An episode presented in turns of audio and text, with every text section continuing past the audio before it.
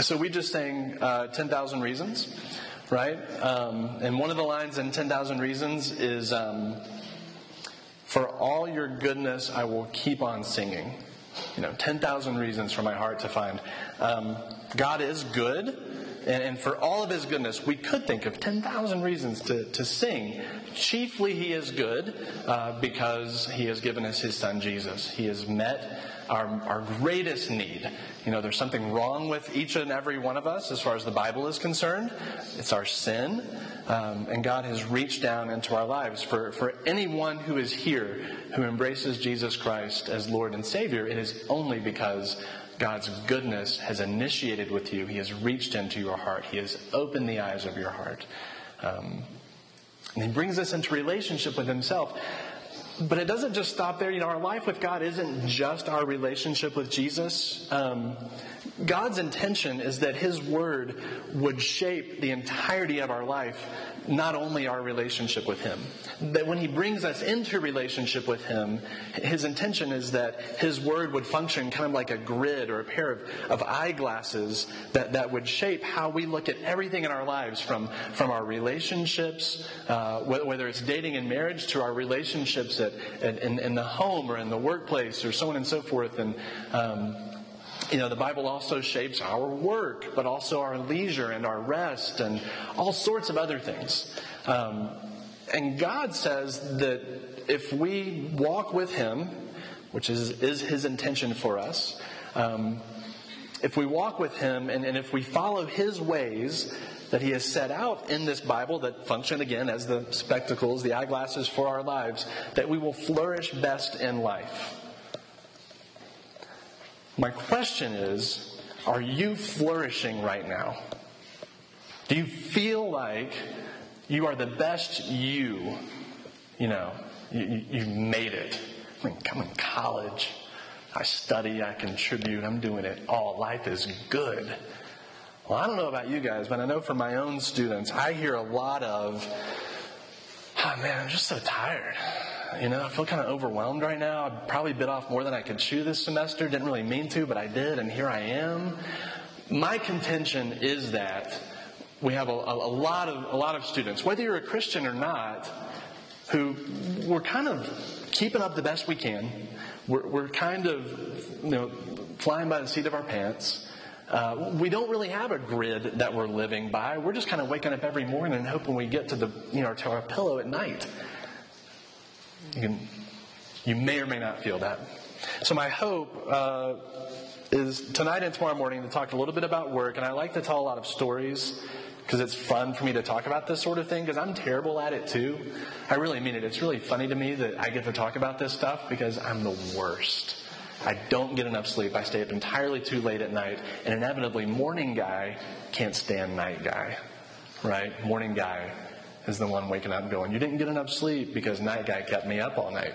It's the same prayer. He lives inside of me. but we're like that. We're all schizophrenic in this sort of way, right? So here's what I'm going to do um, for tonight. We are going to read just a couple of verses from Genesis chapter 2. I'm going to refer back to these. You can look if you want, you don't have to. Um, Genesis chapter 2. Um, Let's see, I'm going to, the last verse of chapter 1. Chapter 131, Genesis 2, verses 1 and 2, and then verse 15. You can listen, I'm going to pray, and then we're going to start into this thing called work. And those three things mainly it's necessity, it's calling, and it's sometimes the drudgery. We feel that though, right? It feels like a drudge. God's word, uh, Genesis chapter 1, verse 31. God saw all that he had made, and it was very good, and there was evening and there was morning the sixth day. Thus the heavens and the earth were completed in all their vast array. Like, can you imagine? All their vast, how beautiful it must have been. By the seventh day, God had finished the work he'd been doing. So on the seventh day, he rested from all his work. And God blessed the seventh day and made it holy because on it he rested from all the work of creating that he had done. Now, Genesis 2:15. The Lord God took the man and put him in the Garden of Eden to work it and to take care of it. We all pray with me real quick? This is God's word. Father, we need your help um, for understanding. Um, we need your help to calm our hearts. Uh, th- there's got to be at least a handful in the room tonight that feel very much what I just mentioned um, a want of flourishing, a, a, lack of flourishing in life, of enjoying life, of, of having a better balance that we feel like slips out of our grasp sometimes. So, Lord, would you please help us and shape us, give us your biblical grid to see our lives through? And we pray this in Jesus' name. Amen. Tim. This guy named Tim, you never forget. Some of you in a moment are going to know exactly what I'm talking about.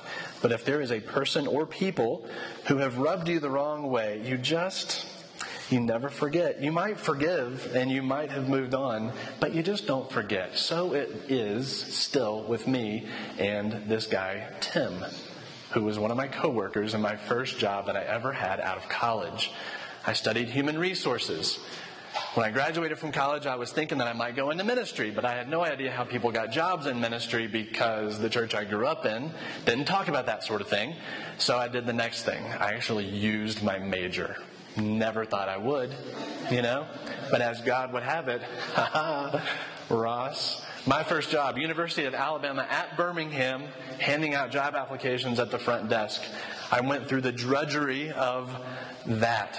Sort of the humiliation of having my four year degree. I was ready to conquer the world of human resources. And don't you know, there I was at the front desk. They made me wear a tie to hand out job applications at the front desk most unfair, most unjust. Yet there I was, labored in that job for about a year before I got finally, I'm going to come back to this toward the end so I can complain some more, because that's always fun and what you want to hear. It's what you came to fall conference for.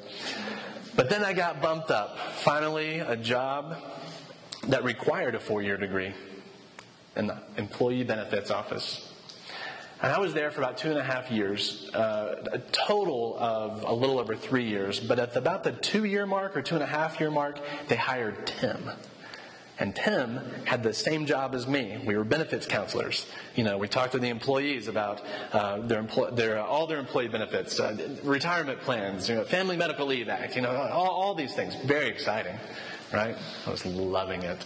okay. Uh, I was especially loving it when Tim came on. And there was something about him. I just didn't think I could trust him. Turns out I couldn't. And I didn't catch it at first, you know, one of those moments where you get duped, you know, you get fooled, taken for the fool, and you realize it after the fact. And you kind of go, wait a second. You see what Tim was doing? He was a manipulator. And he could come in and he would kind of play stupid, like, I'm the new guy. I don't know how to use all these forms. And you're like, oh, well, let me help you. And he's like, oh, I got to go get this call. And before you know it, you've done like 30 minutes worth of Tim's work.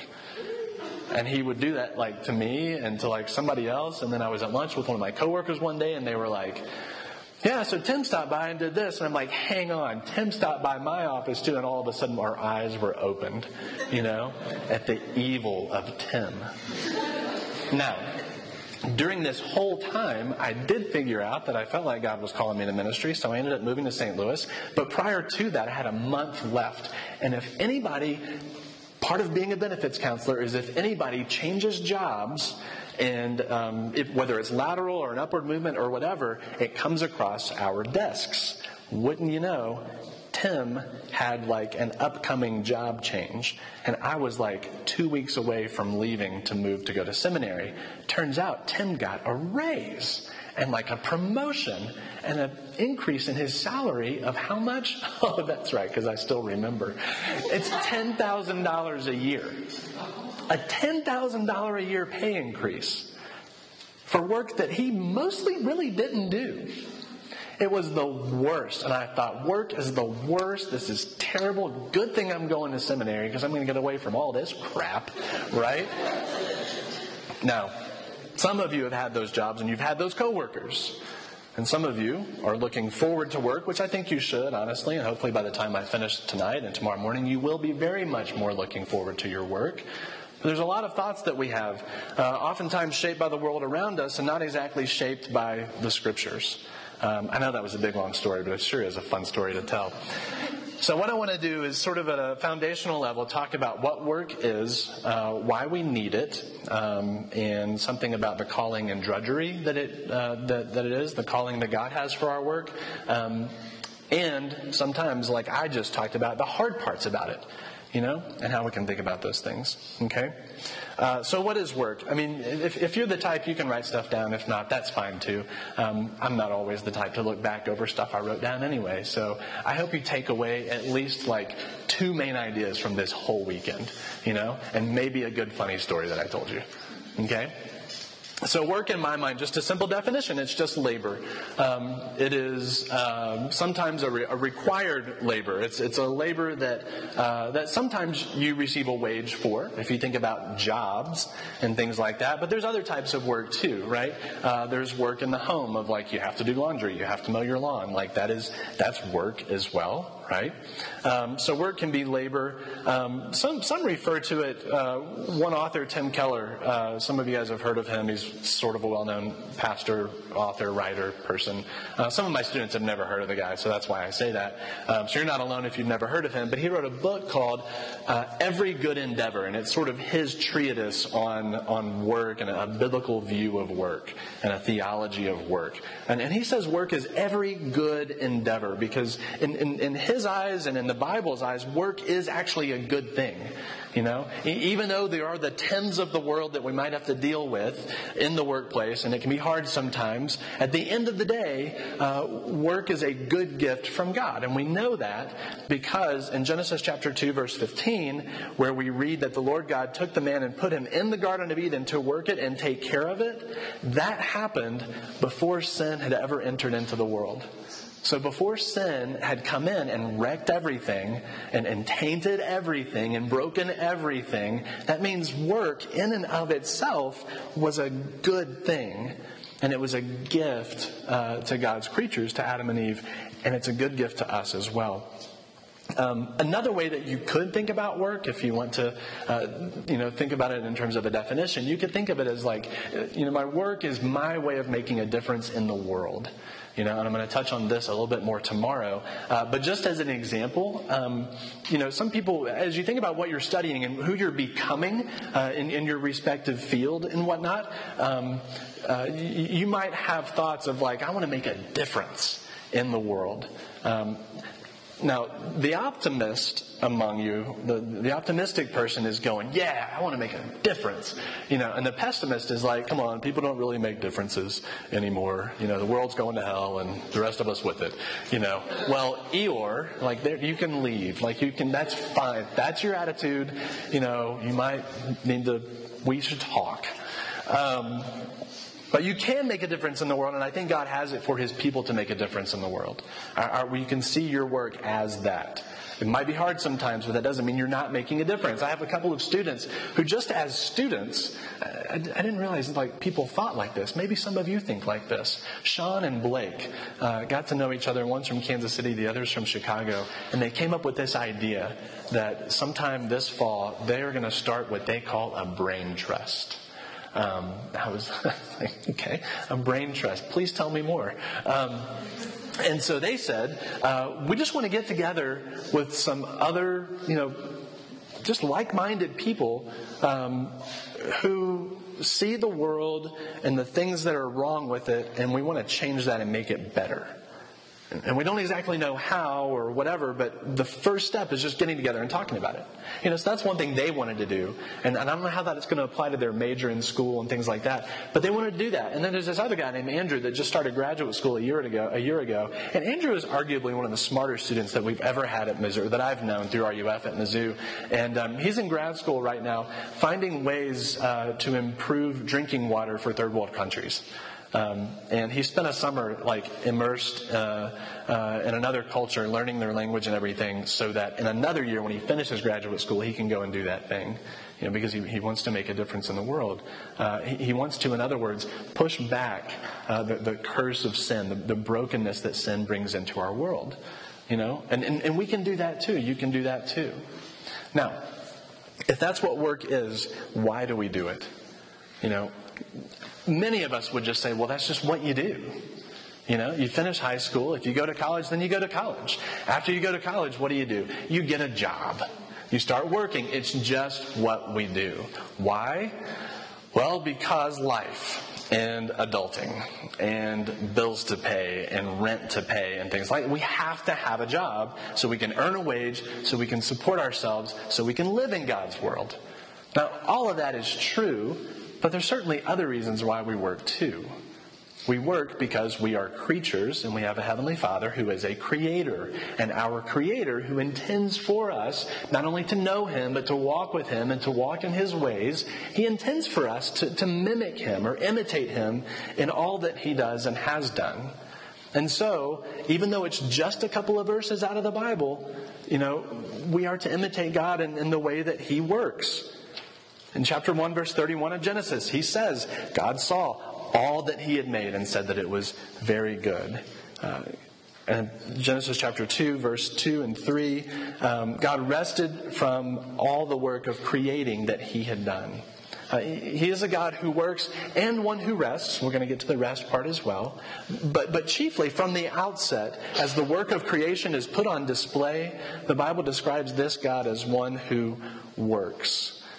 Sometimes it can be easy to think of God as the one who just sits up on the, in, the, in the heavens and just kind of, you know, turned the clock and lets it all go. Well, no, he, he, he worked back then. He created everything. And actually, in the Gospel of John, Jesus says that the Father works and, and, and he is, in fact, still working.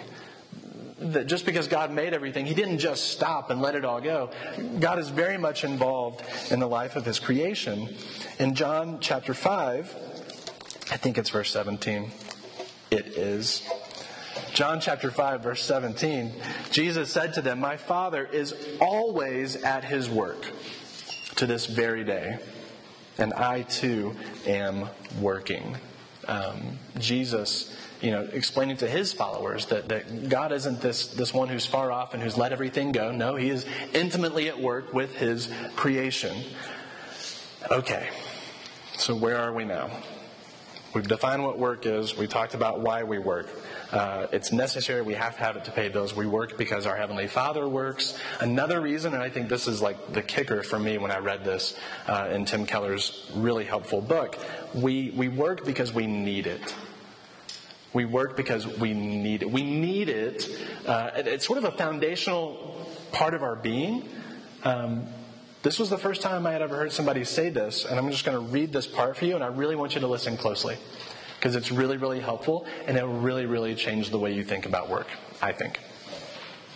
Tim Keller writes this He says, Work is so foundational to our makeup, who we are as creatures, that it is one of few things we can take in significant doses without harm. It's so foundational to our makeup of who we are as human beings that we, it's one of few things we can take in in significant or big doses without harm. Indeed, the Bible does not say we should work one day and rest six, or that we should, or, or that work and rest should be balanced evenly. You know, four days and three days, or three days and four days. No, not that. But it directs us to the opposite ratio. In other words, we're supposed to work six days and rest one. Leisure and pleasure are great goods, but we can only take so much of them. And in a moment, I'm going to tell you a really interesting story about that. We can only take so much of, of, leisure and of pleasure. If you ask people in nursing homes or hospitals how they are doing, you will, awful, you will often hear their main regret is that they wish they had something to do some way to be useful to others. The loss of work is deeply disturbing because we were designed for it. You ever thought about that? You, you, you were designed to be a worker, to imitate your Heavenly Father. So much so that you can take it in in great amounts and it's not going to do you any harm. Now, on the flip side, the opposite is true. If, if you take in leisure and pleasure, in significant doses, it actually can do harm, right? If, if you've, if you've, you know, gone on, this, this, this is where it, just sounds funny to hear myself talk. Um, if you've gone on a rager for like a weekend, right? Call it what you want. um, a rager, a binger, whatever it is. A, you've had a big party from like Thursday night to, to Monday morning. You don't feel too good. And your life just doesn't go too well, right? That was my whole freshman year of college. Not usually Friday to, to, Monday or Thursday to Monday, but probably three to four nights out of the week, I was I was out. Which goes to show you, like, you too could become a college campus minister. Um, which is why I still think it's funny that I get to be the one up here talking to you. Um, but God's mercy is, is far greater than all of our sin. Uh, and, and praise his name, he found me. Um, but I, I, can relate if, if you're the type, if you like to go, you know, have a beverage or 12. Uh, you know, because I did, but but then God started to show me the emptiness of my own heart, um, and, and He showed me the fullness of Jesus' love. So I hope that that's part of your story too. Um, however, uh, if you've taken too much leisure, you just can't you, you, can't do it anymore. Like I don't even put it this way. Um, my wife and I were treated to a fancy vacation. Um, a little bit over a year ago, about a year and a half ago, some friends of ours who have money, the likes that we don't have, treated us to a sailing trip for seven and a half days in the British Virgin Islands. By day five, we were ready to come home. I can't believe I'm hearing myself say that when we were on the boat with like the crystal clear waters. And oh, that's right, the, the sea turtle like 10 feet away from me while we were snorkeling. Um, and just all the beauty galore. Like, how could anybody want to leave that? But by day five, we were so out of our usual structure of life that we just kind of were like, I'm just kind of ready to get back to my life. I'm, I'm, I'm ready to, to be in our home together and I'm, I'm ready to get back to my students and, you know, or, or plan my summer and, and, and write my sermons. And, and, you know, my wife's a physical therapist at the local hospital and she was ready to see her patients. We had greatly enjoyed our leisure, but it was kind of like, man, we're just, we're just kind of done. I know that sounds crazy. It felt crazy to be saying it on day five in the middle of the British Virgin Islands. Like, oh man. But it's just true. And in that regard, we need work. It provides a, a, a, substance or a structure for us that without it, what would we do? And some of you are like, well, I can think of a million things that I would rather do. I'm like, well, I mean, yeah, we all have those days. But if you were like month after month, year after year, even if you were independently wealthy, you know, you'd either be bored out of your mind or you'd go crazy. Because to some degree, work even, you need it, not just for the structure that it provides, a work in the 40 hour week or whatever. If you've ever thought about it like this, it gets you around people. Like, let's say you're the one who took the job for, uh, you know, just a short time and then you decided to, like, leisure and pleasure, that's my life now. Well, everybody else is going to be at work. And you're not. And, like, you won't have any friends. I mean, it's kind of interesting, but have you ever really thought about it? Like the world does not function without it. You know, we need it. Um, we were designed for it, Tim Keller says, and actually we were to imitate our Heavenly Father in it. Um, God actually calls us to it. Um, the, the, the, part about calling and, and God, uh, you know, calling us to, to, to work, uh, I guess I just want to be clear. I, I, certainly don't think that God has it in terms of calling. Some of us have heard people say that, like, you know, it's, it's, it's the pastors of the churches and it's the ministry workers and it's the missionaries. Like, they're the ones called. I'm just a teacher or I'm just an engineer, or I'm just a barista, or whatever your favorite thing to say is in that sentence. Um, uh, you know, I'm just that. No, no, no, no. It's not that at all. Um, all work is, is valuable to the Lord. Um, all work has, has meaning and dignity in it. There's a guy uh, named Tom Nelson that wrote this book called Work Matters. And he said it this way He said, A proper and biblical understanding is that all Christians are called to full time Christian work. He put that in quotes to full time Christian work. And this is what he means doing good work well for the glory of God, regardless of your respective vocation. Doing Full time Christian work means doing good work well for the glory of God, regardless of your vocation. It means that, like the campus ministers and, you know, your pastor of your church or the missionary that you know who you really respect, and man, they're so godly. It's not that they're the ones called to ministry. If, if you're a Christian and you bear the name of Jesus on your soul, you know, God has called you to full time Christian work too. And what that means is just representing Him well in the workplace. I'm going to talk about that part tomorrow. Uh, that's a really fun one to talk about. So y'all come back. Okay? Um, but that's God's intention. He call, you know, God has gifted all sorts of people for all sorts of different things.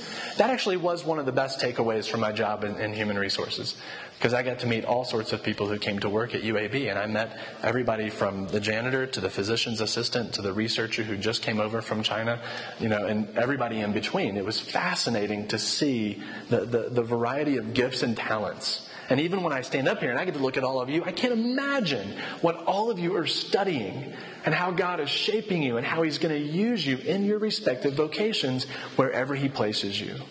Because that's where this is going. Believe it or not, all of this is going somewhere, right? That's where this is going. Now, um, if that's what work is, if, it, if we need it, if it's a calling, uh, why does it have to be so hard? You know, why, why, some? Not always, but why sometimes? The some, why is it sometimes a drudgery? Um, quite simply, uh, after God gave it to Adam and Eve as a good gift, placed them in the garden to work it, after Adam and Eve disobeyed God and ate the fruit from, from the serpent in Genesis chapter 3, this is what we read about Adam and his work. Genesis chapter 3, verse hmm, 17 and following. Um, God tells Adam, Cursed is the ground because of you. Through painful toil, you will eat of it all the days of your life. It will produce thorns and thistles for you, and you will, and you will eat the plants of the field by the sweat of your brow you will eat of your food. You will return to the ground, since from it you were taken. For dust you are, and to dust you will return. This whole idea that work, which was once good and a delight to Adam, is now a drudge. It's hard.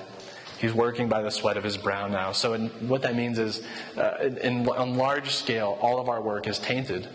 It's touched by the curse of sin now. And so, there's going to be some parts of it that are hard and difficult and painful, and there's going to be other parts of it uh, that are actually fulfilling. It's, it's kind of a mixture of our lives, right? Even outside of our work, we can all name things uh, that, that we enjoy that are also touched by the, the curse of sin. It's just the way it is, unfortunately. Um, I saw this, uh, well, in a couple of ways. Um, you know, work can be hard because things can just plain go wrong. Uh, and then work can be hard because things, uh, you know, people just go wrong. Um, you know, kind of like Tim in the workplace, a guy who went wrong. Couldn't stand it. He made my work hard and painful. Um, uh, sometimes things just go wrong or they don't go right. You know, I mean, I was handing out job applications at the front desk, right? And um, even when a salaried job that required a four year degree was available, Tammy got hired, right? Uh, and, and, like I said, boy, you never forget. Tammy got hired. Tammy, who did have a four year degree, but it was in like, it wasn't human resources like my degree was, right? But because Tammy was friends with Shay, Tammy got the job. And I absolutely could not believe it. Because I had been working there for like six and a half, seven months already. But Tammy got the job. And that's just the way it goes sometimes. That was God's role for me. That was his plan for me. And it turns out it was good and it all worked out in the end. But at that moment, I was like, work is the worst. Right? Now, with that in mind, um, a couple of things uh, to tell you if you view work as a drudge, maybe for your future self. You take that first job out of college, you have high expectations, you're going to change the world, you're going to kill it out there, right?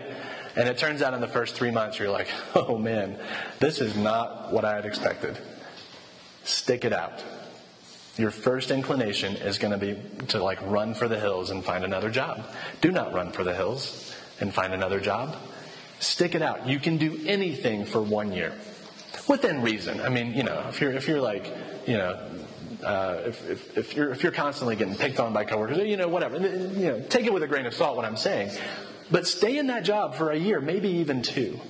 for, the, for one thing, it looks good on your resume. This is my free life advice for you, okay?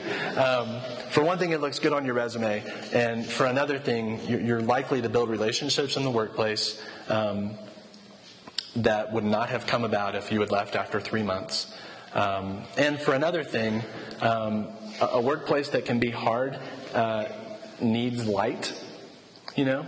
Uh, and, and the, the scriptures say that the followers of Jesus are the light of Christ. And so sometimes to be a light in a dark place, uh, you might just have to endure it for a while. Now, if you've ever seen uh, the, the, movie Up in the Air, if you haven't, you should see it. It's a pretty good flick. Uh, it is rated R, though, so don't tell your parents if they don't allow you to watch rated R. I'm joking. Man, my parents don't know what I watch, Ross. You don't know what I watch. watch what I want. I'm in college. Um, Up in the air. George Clooney's in it, and George Clooney plays the role of this guy. His job is to go around and fire people, basically. When companies have like major layoffs, he's the one that gets called in. And he's sitting across the table in this one scene from this guy who's worked at this company for, I don't know, 16, 17 years. And he's like complaining. He's like, How am I going to pay for my daughter's medication? That's going to be great when she can't breathe because of her asthma. And all this stuff. And George Clooney looks at this guy and he says, How much did they first pay you to give up on your dreams. And the guy says, What are you talking about? And he says, Well, I'm looking at your resume right here, and it says here that your first job was working at a French restaurant as a busboy. And he, he deduced just from that that this guy had aspirations to like go to cooking school and do all this stuff, but he gave it up for this sort of this dead end job. Um, but he ended up staying in that job longer than he should have. Um, so what I'm saying to you is, while I am telling you Stay in a job that might be hard for a year, maybe two, right? But if there comes a time for you to get out, get out. Go find something else. Work doesn't have to be like your lifelong drudgery, right? There might be something else that you had in mind that you thought you could do, but for whatever reason the timing wasn't right or what have you, but the timing now could be right, and there could be ways to do it. Okay, we're going to stop there. Quick recap. If you're the type, you can write these things down. What we talked about tonight you need work, you need it at a foundational level because you were designed for it. Okay? You need work. God has called you to it. It can be hard. You'll figure it out. And tomorrow morning, we're going to get to you'll figure it out. We'll get to that part tomorrow morning. Okay? Y'all bow your heads. Let me pray for us. Dear Father in heaven, we thank you for your word and how it shapes us. And I pray, I pray that you would, Lord, change how we see ourselves as workers, as those who imitate you, uh, but also as those whom you call into the workplace to imitate you. Uh, to, to, to, be workers who work for your glory, who sometimes have to endure hard things, um, but Lord, with you and belonging to you and not to ourselves, you tell us that we can endure uh, anything that you place us into. Um, and so I pray that if, if anything that I've said here tonight has been a hard word for anyone here, I pray, Lord, that you would soften it a bit and give perspective. Um, and that tonight, even as we sleep, you would prepare us for what we're going to talk about tomorrow morning and then tomorrow night. So thank you for the safe travel we've all had. We thank you uh, for your son Jesus, of course, and we pray this in his name. Amen.